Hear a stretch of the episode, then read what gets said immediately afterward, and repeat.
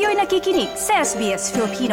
Pakinggan niyo pa ang kwento sa sbs.com.au/Filipino.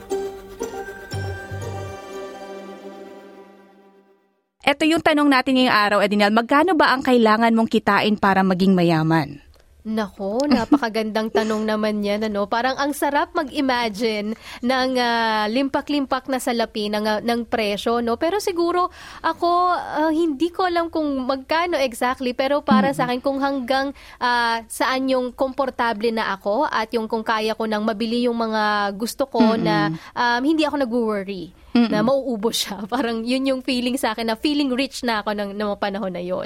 Ikaw ba, Claudette? Sa akin naman, as long as nababayaran yung bills at gusto ko yung work-life balance talaga. Yung alam mo yung hindi ako nag-iisip na kailangan ko kumita para magbayad ng bills. Gusto ko yung feeling lang na parang comfortable at the same time nababayaran yung bills at nakakapagbakasyon. Para sa akin, mayaman na ako pag ganon. Oo.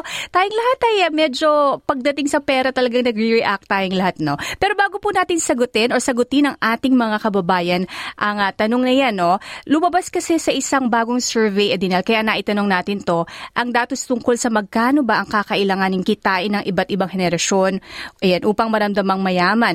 At ayon sa ulat, kailangan palang kumita ng around $346,000 kada taon upang maging feeling rich. Ito ay 5 times sa median annual salary ng Australia na $67,000 lamang, $67,000. Wow, napakalaki nito, no? Lalo na sinasabi nga na $67,600 yung median annual salary ng isang karaniwang Australian. Pero para pala maging feeling rich ka, kailangan umabot ito ng $346,000. Medyo anong petsa kaya natin maaabot ito? Kailangan rumakit para maabot, hindi ba? Oo, at ito pa, sinurvey ng website na Finder ang higit 1,000 adults naman at nalaman na kailangan daw nila ng kumita ng $345,000 or almost $346,000 kada taon upang maramdamang mayaman sila. Habang sa millennials at Gen X, kailangan naman nila ng around $400,000 at $308,000 upang ma-feel na mayaman. At ayon din sa ulat, ang mga boomers ay may stability habang ang mga Gen Z ay di masyadong stress sa pera kumpara sa Gen X at millennials dahil marami ang may opsyon na tumira pala sa bahay o sa mga shared housing. So per generation, iba-iba yung sitwasyon nila saka iba-iba yung parang presyo o yung mga halaga na nasa isip nila kung paano nila mararamdaman yung pagiging mayaman. Nako, sa mga kababayan natin, kayo ba? Ano ba ang naisip ninyong halaga ng dapat ninyong kitain para masabi na kayo ay mayaman na? At ito nga ang sagot ng ating mga kababayan, Edinal, na mula sa ating post natin sa ating Facebook page, magkano ang kailangan mong kitain para maging mayaman. Ayon kay Jocelyn Fuentes, I feel rich every day lalo na may bahay kang, di ka na mag-iisip ng bayaran mo, sarili mo minimal bills na lang, ma-provide mo ang simple needs ng family at may konting ipon for rainy days and most of all, may freedom at healthy. Oy, maganda to, no? Talagang balanse. Ito naman, ayon kay Alex Kumla, ang kanyang naiisip ay $65,000 per hour. Yan, wow. Habang natutulog ka. Ganon ang yaman para sa kanya. Ito naman kay Jocelle Dobbs, mayaman ka na kung hindi mo na chine-check yung price tag pag bumibili ka. Totoo to, di ba? Alam mo yung parang,